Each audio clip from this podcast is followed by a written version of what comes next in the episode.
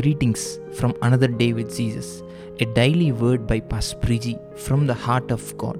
As you receive the word, prepare your ears and mind to receive Him.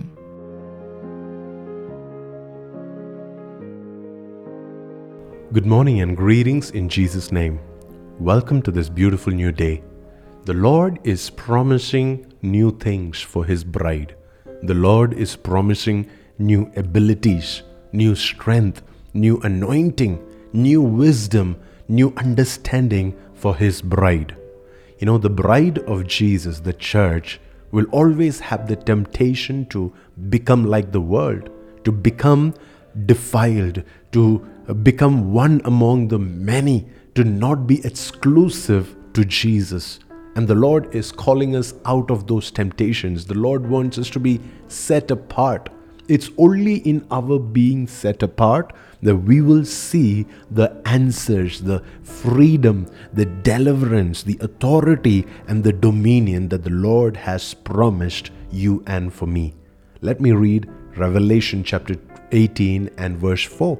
It says, Then I heard another voice calling from heaven, Come away from her, my people. Do not take part in her sins, or you will be punished with her. This is the Lord speaking to the church that is in the world during the tribulation period. And the Lord is speaking to the church that is seeing and witnessing all kind of immorality in the world around them. There is going to be a lot of idol worship. There is going to be a lot of corruption.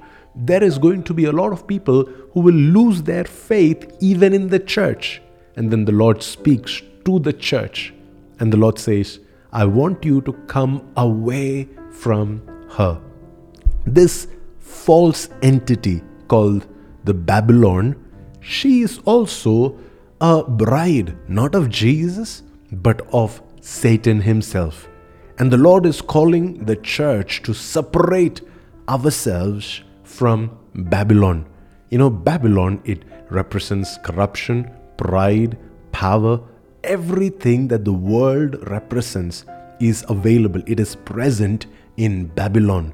Now, the Lord speaks to his bride and he says, You need to get out of there. Come away from her because you are my people.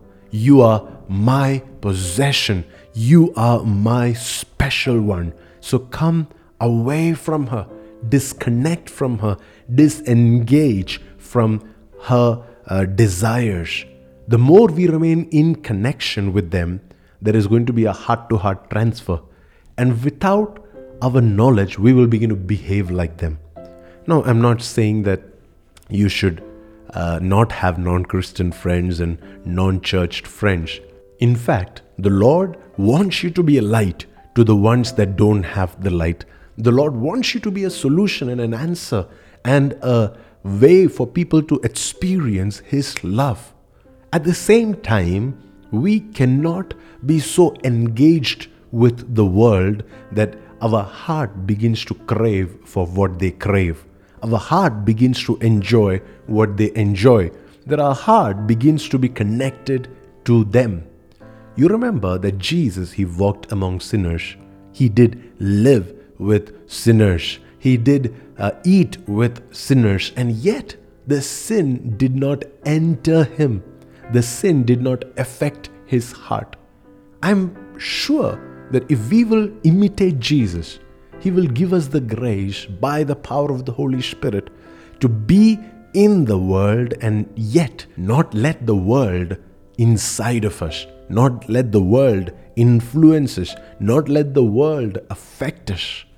The Lord is saying, Come away from her, my people. Do not take part in her sins. There are things that are normal for the people of the world, and there are things that are normal even for religious people. You know that there is a lot of people that go to church that believe that they are Christians and yet they behave like they are absolutely away from the Lord. Their lifestyles, their words, their actions, their confessions, it's all anti the heart and the mind of God. And today the Lord is asking you, will you stay away from her sins. Do not take part in her sins. Do not profit from her sins. Do not enjoy their sins. Do not condone their sins. Will you stay away? Will you stay out of it? Because if you can continually stay in a place of purity, then you can stay in a place of deep personal communion with my presence. The church is powerful only to the place, only to the extent, only to the proportion that we have the presence of God in us, only to the extent that we have the breath of God in us. The day that we lose that breath, even though our identity will still be that we are the Christians and the and that we are the church and all of that, a church that doesn't have the very personal presence of God is an empty church. It's a dead church. That's why God is saying, do not take part in her sins. Come away from her because you are my people. You're my special possession. Because if you do take part in her sins, then you will also be punished with her. There is coming a day of great judgment. There is coming a day of great punishment. There is coming a day when the accounts will be called in, and we will all have to give an account for the things that we have said, we have done, we have uh, interacted with every transaction that we have had. We will have to give an account to God on that day. My prayer is that you and I, we will be found like a set apart people, a people that have come away from the world, a people that don't take part in the sins of Babylon, a people that are not going to be punished like Babylon is going to be punished. Thank you for tuning in. May the Lord bless each and every one of you. Let's pray together. Dear Jesus, we release your fresh breath upon your people so that you will enable us to come away from the world, to come away from the passions and the desires of the world. And Lord, that you would enable us to not take part in the sins of the people around us, and that you will help us to stay out of receiving the punishment that is intended for Babylon. Thank you for hearing our prayer. In Jesus' name we pray. Amen.